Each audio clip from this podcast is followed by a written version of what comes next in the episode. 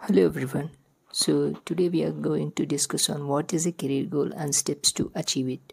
Everyone in the world will have some goals and dreams and want to achieve it. So what are the steps we need to do to achieve this goal and dreams?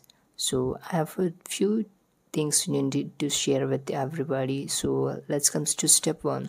Remember your goals and your passion and based on your interest so that should be based on your interest. So that should fulfill your interest and should, the goal should be based on your interest. So steps two is it your career goal or your dream?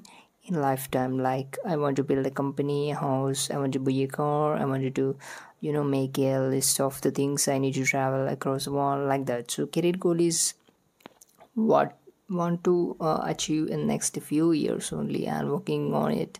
So it will become as a short-term goal. And so there are two types of goals we need to discuss. And there are existence out there. So one is we call it as short-term goals and long-term goals. So note it down and remember every day how much work you have done so far to achieve it and progress on it.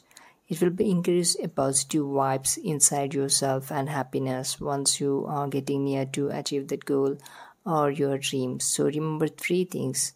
When you want to achieve your dream is planning implementation and execution. There are three main pillars for the success of any journey.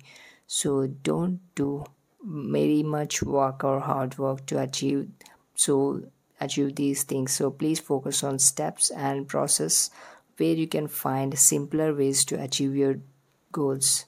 Thanks for watching this episode Hi, welcome everyone.